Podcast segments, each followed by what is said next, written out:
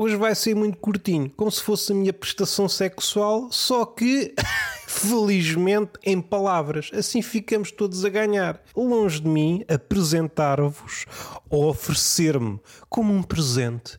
Vocês estão a fervilhar de desejo. Abrem a porta, esta é a minha encomenda e eu digo: sou. Eu sou o vosso pitel. É pá, estava à espera de melhor. O que é que querem? Encomendaram-me daqueles sites manhosos em que as fotografias é tudo muito bonito, mas depois a realidade é outra coisa. E eu suspeito que eu também, para suspeitar, sou velhaco. É que essas empresas investiram tudo em fotógrafos. Eu quero os melhores fotógrafos para enganar as pessoas. Tiram umas fotografias, estes fotógrafos estão treinados a sacar o melhor lado dos objetos um objeto que não é nada de especial, o fotógrafo consegue sacar o melhor lado. Eu bem tento. Eu viro o objeto, viro a caixa, observo de todos os ângulos, não consigo deslindar o melhor lado. O meu olho não está treinado para vigarice. o meu coração, sim. O meu coração é um tetor de vigarice. E vocês não queiram que eu me ofereça como pitel. Porque neste momento sou uma espécie de tocinho. O suor salga-me. E se é desconfortável até certo ponto, até porque há gostos para tudo, infelizmente o meu gosto não vai para aí, e acrescenta mais uma dose de tristeza a este caldo de negrume, não há nada que me alegre, não há nada que me espicasse um sorriso, e o suor, enquanto comediante, é deplorável. Sou branquinho porque não tenho visto o sol, aliás, eu não quero saber do sol. Eu já tenho reservas de vitamina D e mesmo que não tenha reservas de vitamina D até ao final da vida, também não vejo grande vantagem. Sinto-me impostor. Se vivemos numa sociedade atomizada, fragmentada, o homem contemporâneo, para ser fiel a si mesmo, tem de ser um homem com osteoporose. Um homem que, à primeira queda, esfarela-se todo. E esta é a ideia que eu lanço. Pode ser uma ideia um bocadinho herética. Não é herética porque vou dizer mal do diabo. A não ser para os adeptos do diabo. Será que para o adepto do diabo não podemos dizer mal do diabo? Como o diabo é a encarnação do mal, mas não é para aí que nós queremos ir. Vamos falar literalmente daquilo que é simbolicamente carregado, que é a queda de Satã.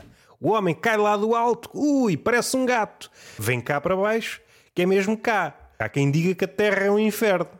Diz, ah, o inferno é outra coisa. Não sei se é. E então o que é que aconteceu? O diabo caiu em cima de uma pessoa, fodeu aquela pessoa e aquela pessoa. E quem é essa pessoa? o inferno são os outros. Já dizia o nosso amigo João Paulo, o francês, meio vesgo, o sato. Vamos explorar esta ideia. A queda a queda de Satã, e se o inferno são os outros, o diabo caiu em cima de uma pessoa, supondo que essa pessoa é resistente, tem ali uma faceta de trampolim que aguenta bem. Há aquelas imagens, e eu não consigo apurar se é verdade ou não.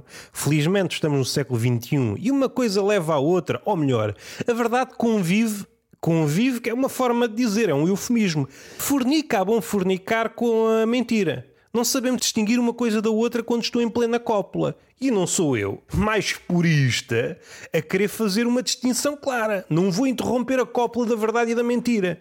Não abro a porta do quarto e digo, se faz favor, senhor casal lésbico, senhora verdade, senhora mentira, será que não se podem separar? Eu gosto de fronteiras claras. E a verdade, não, estamos aqui é para foder o vosso mundo. E a mentira, já me estou a vir. Pronto, isto são costumes que eu não gosto de abordar assim à queima-roupa. Tocando nesta imagem que eu tenho na cabeça, vou recorrer ao meu arquivo, que não é um arquivo tão vasto quanto isso, está muito cheio de mamas e de cus. Se é desculpável, ou melhor, se é desejável, não quero teorizar aqui à volta, não me quero justificar o porquê disto tudo. Fala-se da Biblioteca Infinita de Borges, é livros infinitos. Vamos ser sérios, também a comédia é autenticidade. Não estou aqui para hum, colher conhecimento. Tenho receio, já que estamos a caminhar para o fim do mundo, seja isso o que for. O fim do mundo pode ser o, começo de qualquer coisa, sobrevive a meia dúzia e depois nasce um novo mundo. Mas entre uma coisa e outra, até porque anda gente a queimar bibliotecas, e quem é que me diz a mim de hoje para amanhã desaparecem todas as imagens de mamas e cus? do mundo. O que é que eu faço à minha vida? Tu queres ver que agora vou, vou trabalhar? Queres ver que agora ligo o computador para ver letras? Eu pago a mensalidade à Mel para ver tetas e cus. É 50 euros mensais para ver cus e mamas. É isto que está discriminado no contrato. E eu não posso dizer a quantidade de gigabytes, tetas e cus que eu vejo. Caso contrário, levo com a ripa em cima, que é uma expressão que já se perdeu para meu desgosto. Levas com a ripa em cima. Uma multa. Multa, ok, dói. É daquelas palavras que doem. Pode ser mais aguado, mas levar com a ripa em cima, ui, agora é que dói. No dia a dia não posso dizer isto abertamente. Não posso dizer que anda a pagar a mel para ver cus e mamas. Não há ninguém, mesmo padres, com acesso ao Wi-Fi ou à fé.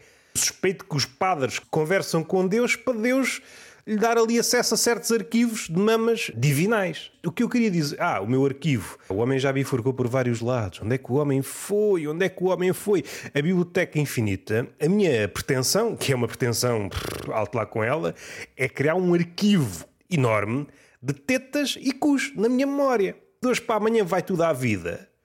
Há uma tempestade solar. Vão os servidores do mundo à vida. E depois eu entretenho com o quê? com poemas que decorei, com versos avulsos, com memórias. Oh pá, isso não me diz nada, pá. Isso não me diz nada. Eu tenho a minha memória toda ocupada com mamas e tetas. É que assim eu posso mudar-me de um sítio para o outro e sou sempre feliz. Tenho o essencial. Eu tenho o essencial. Se me abrissem a cabeça, eu parecia um geyser de tetas e cus. Voltando à imagem que eu queria, não sei se é real ou não, há uma imagem ou várias em que há uma espécie de trampolim e depois há coisas a serem lançadas num prédio que pode estar em chamas ou ah, está em perigo. Isso via-se muito nos filmes antigos e era uma brincadeira muito própria dos Looney Tunes. Não sei se isto ainda acontece. Nos últimos anos não tenho visto esta imagem. Um trampolim lá em baixo, pessoas a lançarem-se ui, lá para baixo para o trampolim. Não tenho visto isto. Será que a prática do trampolim está cingida ao trampolinista? Também é uma coisa que me magoa. Ou melhor, magoa quem é praticante de trampolim. Está uma vida a dar saltos de trampolim, a tentar os mínimos olímpicos, não sei o que é que é o mínimo olímpico no que toca ao trampolim. Ali a vida toda a saltar, a saltar, com os miolos já não sabem estar quietos, saltar, saltar, e ai, ai, ai, e todo licra. E é por isso que ele salta cada vez mais alto, para as pessoas não darem conta que ele está de licra e de repente há uma velha que salta do décimo andar cá para baixo e prega três saltos, dá uma pirueta, inventa manobras e o gajo fica desgraçado. O ego do, do trampolinista oficial, federado, fica então, toma lá a medalha de ouro para a velha.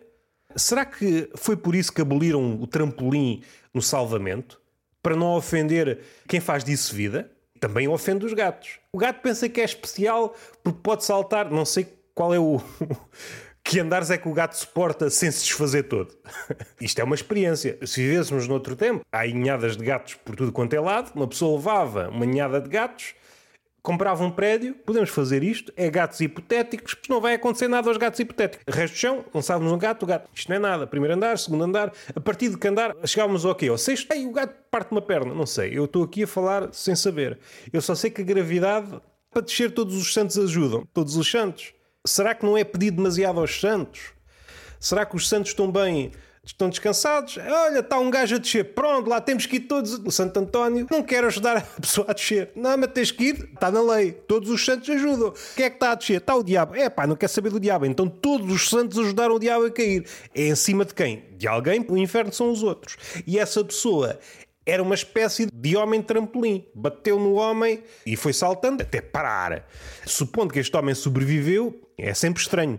Não há muitos relatos que nos digam estava a andar na rua e de repente caiu-me o diabo em cima. Caiu-me o diabo em cima do ombro. Não há assim muitos relatos. Infelizmente. É o que falta para alegrar. Eu sinto que em muitos telejornais já chegámos ao limite. Já nada nos espanta. Mortes, opa, todas as maneiras e feitios, explorações de todas as formas e feitios, discriminações e coisas e palavras e entendimentos enviesados e coisas. Eh, já foi tudo dito e redito e já estamos neste marasmo. É, pá, já conseguimos estar a ver mortes, carnificina enquanto comemos um bife da vazia. Não há nada que nos explicasse. Agora, se abrissem o telejornal Boa noite. Hoje aconteceu algo insólito. Estava o Sr. Armando, o homem de trampolim, a passear numa rua de Lisboa e entretanto levou com o diabo em cima. Partimos para o terreno, vamos entrevistar o Sr. Armando e o diabo. E o diabo, epá, foda-se. E por acaso sem a minha voz. Calha bem, porque, segundo reza uma lenda italiana medieval, um dos filhos do diabo chama-se Roberto. Falar do meu pai. Vou falar do meu pai. Isto não é nenhuma interpretação enviesada, quase uma homenagem à carta ao pai do Kafka. Não é nada disso. É apenas uma brincadeira de Roberto ser filho do diabo. Tá, tá, tá, tá. Voltando à rua, entrevistar o diabo. O diabo, envolvidos estes milhares de anos, recompus-me, saí do inferno. Disse Deus: Eu sou uma pessoa mudada, eu sou um demónio mudado, acolhe-me Fui conhecido durante muito tempo como o Iluminado e tu queres poupar, Senhor Deus, queres poupar na luz, basta-me pôr no teto e eu ilumino toda a gente. Já me está a fazer concorrência, que eu também sou um ser de luz e amor. Eu, além de iluminar, também dissemino amor. E o diabo? Eu não vejo isso como vantagem. Uma pessoa está a comer, está a ser iluminada e eu não quero amor enquanto como uma sopa. Eu não quero amor dentro da sopa. Cabelos ainda vá, agora amor não quero. E Deus, pronto, já está a merda armada.